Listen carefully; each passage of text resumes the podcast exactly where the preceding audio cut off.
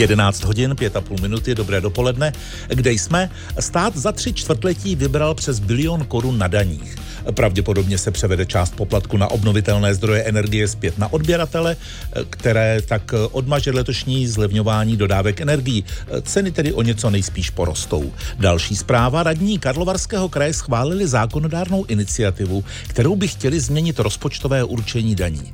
Je toho v oblasti daní hodně, je to trochu zamotané, někdy i zamotávané. U mikrofonu je sociolog ze společnosti Peck Research Daniel Prokop. Dobrý den. Dobrý den. Život k nezaplacení.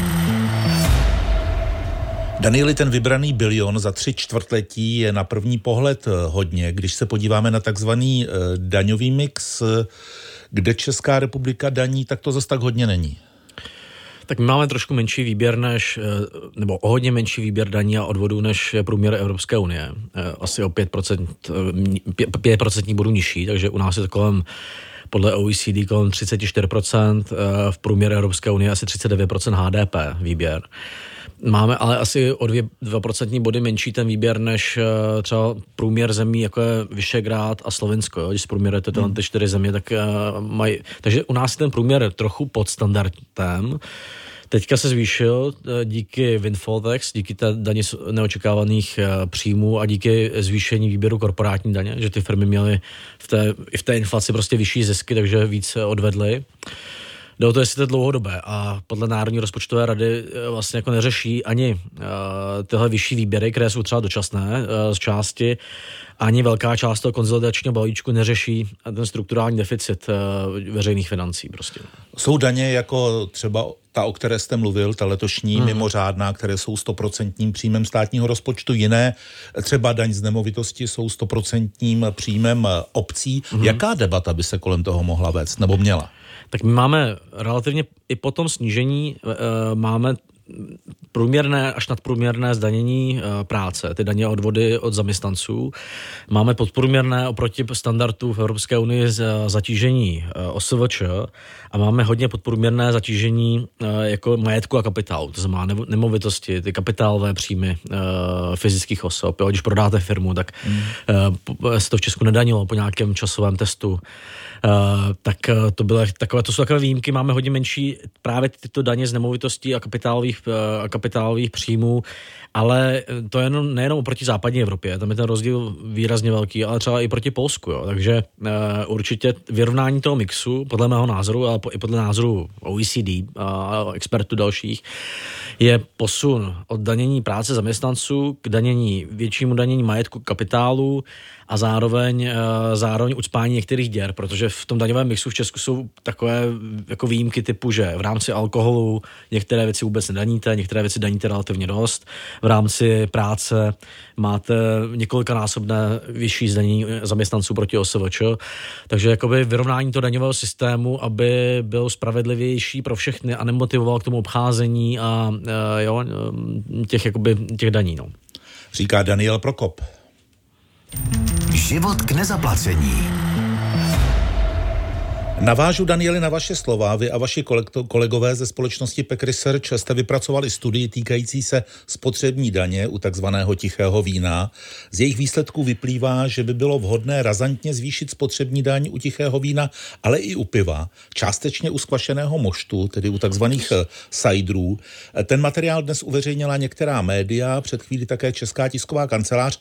Vy vycházíte, jestli dobře rozumím filozofii toho materiálu, spíš z toho, že vybraná spotřební spotřební daň nepokrývá objem peněz na léčbu nemocí způsobených eh, nadměrným používáním alkoholu. Tak, eh, ty takzvané externality, ty náklady společenské s eh, konzumací alkoholu, která je v Česku jako největší v Evropě, nebo minimálně jsme na špici úplné v té konzumaci, tak ty náklady, které jsou v tom zdravotním systému, ale také v nemocnosti, což máte nemocenskou, a to, že lidi jsou méně produktivní pracovně a že mají menší odvody a podobně, vlastně to podvazuje trochu ekonomický růst, jo, ta, eh, ta extrémní konzumace v Česku, tak ty náklady jsou mezi 30 a 50 miliardami zhruba odhadovány jo, pro ty externality, pro veřejné rozpočty.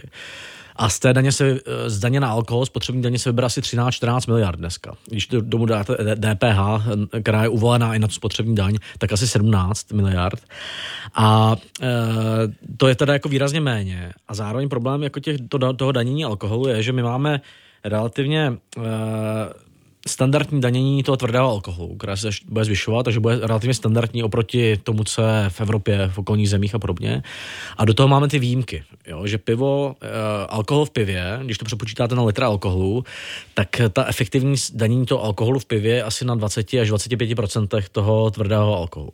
Ve víně je nulové, teda v tichém víně, šumivé víno je naopak relativně vysoké to danění, když to přepočítáte hmm. na jednotku alkoholu, cidery jsou e, nulové, takže je tam spousta jakoby děr a, a nerovností, které vedou k tomu, že něk, danění některých těch typů alkoholu, ta reálná hodnota té spotřební daně klesá v čase. Oproti, když to srovnáte třeba s mediánovou mzdou, jak roste.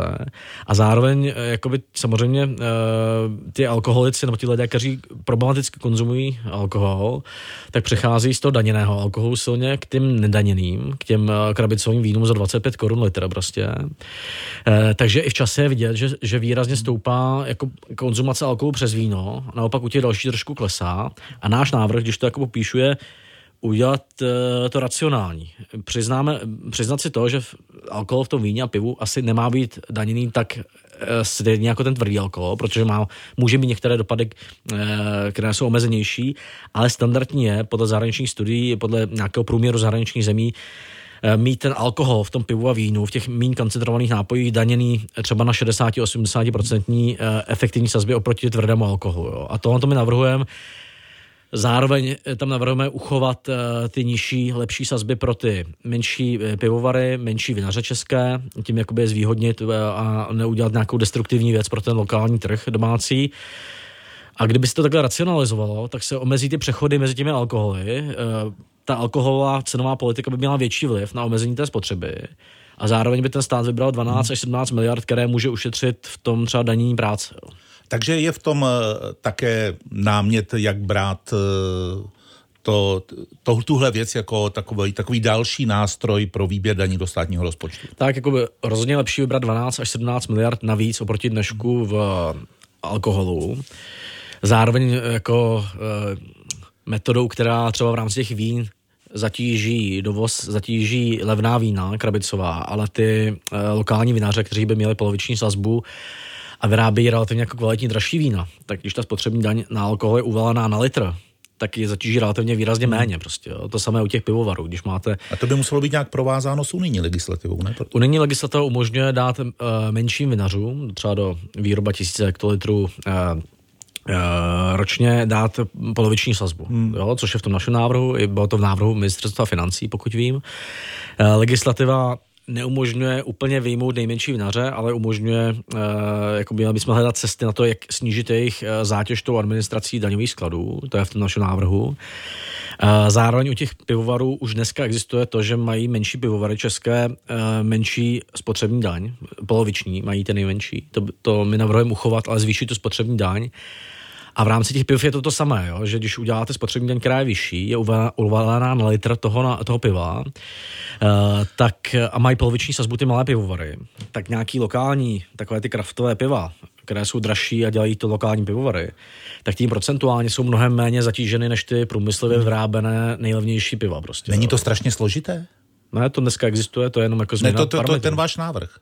Ne, to jakoby, je to možná to složitě vysvětluju, ale je to a, a, aplikace současných věcí, no. které tam existují. Já jsem tam proto, že pokud by tedy hlavní, eh, hlavním cílem eh, měl, měl být nějaký výběr peněz, který by byl porovnatelný s náklady, které to potom stojí, stojí systém zdravotnictví, jestli by nemělo smysl udělat méně dosažitelný ten levný alkohol, jestli mi To je, to je, to je právě, to, takže vlastně eh, ten návrh zvyšuje cenu krabicového vína 80%. On by stoupl hmm. třeba z 25 skoro. Ne, víte, kam tím mířím? Jo, jo. K té minimální jednotkové ceně, o které tam taky jasně, v té studii. Chápu, chápu. Což by bylo asi možná jednoduché, ale efektivní řešení tak. a nikoliv tak náročné na administrativu jako tyhle změny? Tyhle ty změny jsou fakt jednoduché. Jo? Prostě je to, je to daň na litr vína, je to daň na litr piva, kterou my navrhujeme odstupňovat hmm. podle alkoholičnosti toho piva. Je to jako, e, jsou to fakt jednoduché změny. Minimálně jednotková cena spočítává v tom, mají to na Slovensku, ve Skotsku, v řadě zemí, spočívá v tom, že je daná regulace, kolik může stát uh, prodej uh, nějak, nějakého množství alkoholu v obchodech. Jo. A ten výběr nejde do daní, ale jde těm uh, výrobcům. Jo. Mm-hmm. Oni musí udržovat nějaké minimální ceny, tím zvyšují tu dostupnost, nebo snižují tu dostupnost toho nízko, toho levného alkoholu. A má to taky efekt. Jo? Když je dobře nastavená, tak má uh, velký efekt. A naopak ta minimální jednotková cena vyžaduje nějakou velkou studii, protože uh, Myslím, že ve Skotsku už nějaká byla. Tak ve Skotsku byla, ale musíte ji nastavit dobře. Třeba na Slovensku je nastavená ta minimální jednotková cena tak, že vlastně pod tržními cenami, třeba u těch alkoholů, a proto nemá žádný vliv na ty ceny. Jo. Takže jako já bych jí, adiktologové ji mají rádi, eh, ale na druhou stranu není to jen tak, že by ten stát se o tom rozhodl. To, co navrhujeme, jsou jedno, jednoduché parametrické úpravy té spotřební daně. Je nutné říct, že jakoby, uh, optimálně ta minimální jednotková cena, spotřební daně dobrá, protože na litr toho nápoje a zdražuje ty levné alkoholy, ty nekvalitní, které jsou častěji využívané pro nějaké jako, uh, rizikové pití. Co je nejhorší nástroj, a od, od toho si nejde slibovat nějaké efekty, je uh, ta DPH, jo? protože když máte DPH, 21% třeba, a uvalíte ji, ta je uvalená na cenu, to znamená, že to DPH víc zdražuje ty drahé nápoje. Hmm. A vede k tomu, že ty lidi místo toho uh, dobrého lokálního piva budou pít prostě to lahové pivo za 8 korun prostě, jo. Takže to DPH z hlediska uh, adiktologie nemá uh, moc dobrý efekt. Proto je se dobré podle mě soustředit na tu spotřební daň, která je jednoduchá a jde dobře designovat. Uh, Eh, jde designovat tak, aby to nepoškodilo tolik lokální výrobce a aby to vybralo 12 až 17 miliard a aby to eh, pomohlo trošku redukovat tu rizikovou spotřebu prostě eh, těch levných nápojů. Nebyla by jednodušší nějaká osvěta, která by vedla konzumenty od hmm. rizikové spotřeby pití alkoholu nebo rizikové spotřeby alkoholu třeba jenom k tému degustačnímu ochutnávání? Tak mezi degustačním a tím velmi rizikovým jsou ještě nějaké jako uh, Mezi stupně šedi, byť myslím, že jakoby když si uh, posluchači projedou test, který se jmenuje Audit C, který měří jakoby rizikové pití, tak zjistíte, že hodně z nás prostě vlastně pije rizikové. Podle toho... Vy jste řekl hodně z nás. Jo, já, tak já jsem zahrnul, já taky piju alkohol, taky. přestože přes, nevím, a jestli, teď, teď nevím, jestli, chcete zdražit. Nevím, jestli rizikově, ale jako nejsem abstinent. Uh, ale uh, Hodně z Čechů pije rizikově, ač, ačkoliv si to neuvědomuje. Uh, ale abych odpověděl na tu otázku, uh, my tam v tom modelování těch daňových příjmů vycházíme z něčeho, čemu se říká elasticita poptávky. To znamená, když zvednete o 10 korun, o 10% třeba uh, cenu průměrně piva, tak o kolik se sníží ta konzumace. A teďka z výzkumu zahraničních vyplývá, že je to zhruba o 5 až 7 Když to zvednete o 10% tak zhruba o 5 až 7 když si to u vína, u piva a podobně, klesne ta poptávka. To znamená, že ty naše relativně přijatelné e, zvýšení těch cen, jo, e, které by znamenalo to zvýšení těch spotřební daně, nejde si slibovat od toho, že to vyřeší e, ty problémy s alkoholem. To je jedna z částí, ta cenová politika, která má vliv, má relativně velký vliv ale samozřejmě nutná je ta osvěta, nutná je uh, zamýšlet se na regulaci reklamy alkoholu, uh, zamýšlet se nad uh, vlastně jako postihem prodeje mladistvím, jo, to všechno, když máte doporučení VHO, té organizace zdravotní, tak ona se zaměřuje v Česku hodně na, zdrav, na tu cenovou politiku, ale i na tyhle ty věci, které souvisí s nějakou ochranou těch, těch třeba zranitelnějších skupin pomocí regulace reklamy a, Eh, postihu vlastně prodeje mladistvím. Jasně, ale na trhu je řada dalších nezdravých věcí. Kdyby tak, si, no, a ten alkohol... Třeba cukr byste měl taky zdanit? Ten alkohol jakoby kombinuje ty extrémní dopady, kombinuje to, že zvyšuje riziko rakoviny výrazně, jako, a, takže jako, a zároveň jsme v něm premianti v Evropě, jo, takže musíte se soustředit na to, v čem jsme máme problém. V čem jsme dobří? A zároveň v těch slazených nápojích jsme taky jeden z e, národů, no. který je nejvíc obézní, má největší nadváhu a zároveň patříme mezi národy, které jako jsou spíš nadprůměrné v konzumaci slazených nápojů. Jo. A e, prostě musíme se v tom danění, podle mého názoru a řady dalších odborníků i nervů a podobně, zaměřovat víc na věci, které mají ty negativní externality, což je alkohol i slazené nápoje, a méně daní tu práci, protože jako nemá smysl uh, z té minimální mzdy brát 7800 korun a potom uh, to těm lidem jakoby kompenzovat tím, že mají velmi levné uh, pivo a uh, velmi levné prostě slazené nápoje, které mají extrémně negativní dopady na zdraví a tak. No. Vy to probíráte třeba s představiteli vinařů, tohle téma? Představitel vinařům vinařů, tam jsou dvě, dva segmenty. Jednou jsou ty mikrovinaři, kterým oprávněně vadila ta administrativa možná, a tam my bychom navrhovali udělat pro ty mikrovinaře nějaký jako jednodušší daňový režim deklarativní, eh, reflektovat tomto oprávněnou obavu, protože Evro- podle evropské legislativy oni nejdou úplně vyjmout z té daně, jo, pokud to prodávají. Takže reflektovat tomto obavu, zároveň jim dá poloviční sazbu těm malým vinařům. Jo? Takže ono by to vlastně zvýhodnilo proti té konkurenci. No a potom jsou ty velkovinaři, kteří jako, uh, ale jako um, mají zájem na tom, aby, když to řeknu tak, prostě ten krabicák stál 25 korun, aby přenášeli ty externality na ostatní daňové poplatníky, kteří platí tu léčbu prostě, jo. A tohle to už nemůžete reflektovat, hmm. prostě podle mě, v té diskuzi. Možná podle některých vinařů hrozí takové nebezpečí, že na trhu zůstanou potom nadnárodní firmy, které nebudou mít žádné další náklady ve výrobě a jenom v uvozovkách zaplatí uh, takovou tu daň při dovozu tak oni ty nadnárodní firmy tu daň platí taky. E, pravděpodobně by se na ně stahovala ta, vě, většinou ta daň pro ty no. malé vinaře. Takže když máte daň 26 korun na litr vína, to je navrhovaná v té jedné variantě naší, a pro ty vinaře, malé a menší vinaře by to bylo 13 korun, tak ty nadnárodní koncerny samozřejmě budou v té vyšší sazbě a jako nepomůže jim to, jo. tak eh, tam jde spíš o to, eh, že oni jsou zvýhodněni těmi dotačními politikami ve Francii a v Itálii, které je zvýhodňují. Ale my jim, my jim potom ještě aditivně pomáháme navíc tím, že tam je absence té spotřební daně, v které se dá rozlišit, jestli to je velkovýrobce nebo malovýrobce. Jo. Takže jako já bych řekl, že jim, jim spíš pomáhá ten současný systém těm velko, velkým dovozcům a že to je takový argument, Osobně si myslím, že zatím že tam je oprávněný argument těch malých vinařů, eh, tou administrativu, která by se měla zjednodušit.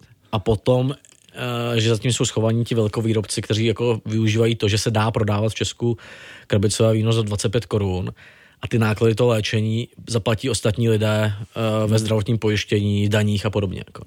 Říká sociolog Daniel Prokop. Život k nezaplacení. Dnes by mělo být další jednání Národní ekonomické rady vlády, jejímž jste členem. Máte se zabývat zejména prorůstovými opatřeními a kromě zmíněných daní, to můžou být prorůstová opatření podle vás jaká? Váš osobní názor? Já nemůžu úplně eh, popisovat, co tam konkrétně. I v, i v těch daních jsou to opatření, která jsou prorůstová a, a eh, spíš pro, brzdí ten růst. To, to zdanění práce které produkuje tu šedou ekonomiku eh, a brzdí zaměstnávání, tak je spíš jako špatná z hlediska růstu. Eh, naopak už jsme se odbavili, že jsou i impulzy, které udělala třeba Británie nebo USA, že firmy můžou rychleji odepisovat investice do výzkumu, vědy a tím pádem jsou motivovány jako investovat do vědy a výzkumu. Některé státy hmm. dokonce jim umožní odepsat 120% nákladů do té vědy a výzkumu, takže oni jakoby na tom vydělají, že investují do, to, do té vědy a výzkumu to i v těch daních prostě i ty daně hodně souvisí s tím růstem a, a růstem regionů. No a potom jsou tam jako další typy opatření, jedno z toho jsou jakoby reformy ve vzdělávání, ty dlouhodobé, eh, a další typ opatření, které podle mě teda osobně eh, je třeba řešit, je, eh, že nám jako ve třetím pilíři důchodovém leží stovky miliard, které jako nejsou moc dobře využity investičně. Eh, jsou země jako Austrálie, Kanada, kde ty penzijní fondy jsou hlavní investoři do infrastrukturních projektů. U nás vlastně ty penzijní fondy jsou regulované tak, že kupují státní dluhopisy, financují ten veřejný dluh, ten státní dluh a z hlediska růstu ten může mít omezený efekt.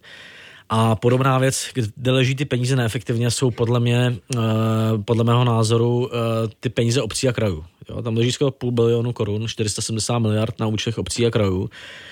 A mimo jiné doplácíme na to, že máme spoustu obcí, tisíce obcí, každá dostane, když dám metaforu, tak každá dostane 100 korun, místo toho, aby dohromady dostali e, milion prostě a žádná z toho nic nepostaví. Takže čekají, čekají, čekají, až eh, naspoří, až přijde nějaká dotace, takže nepostaví ani školku.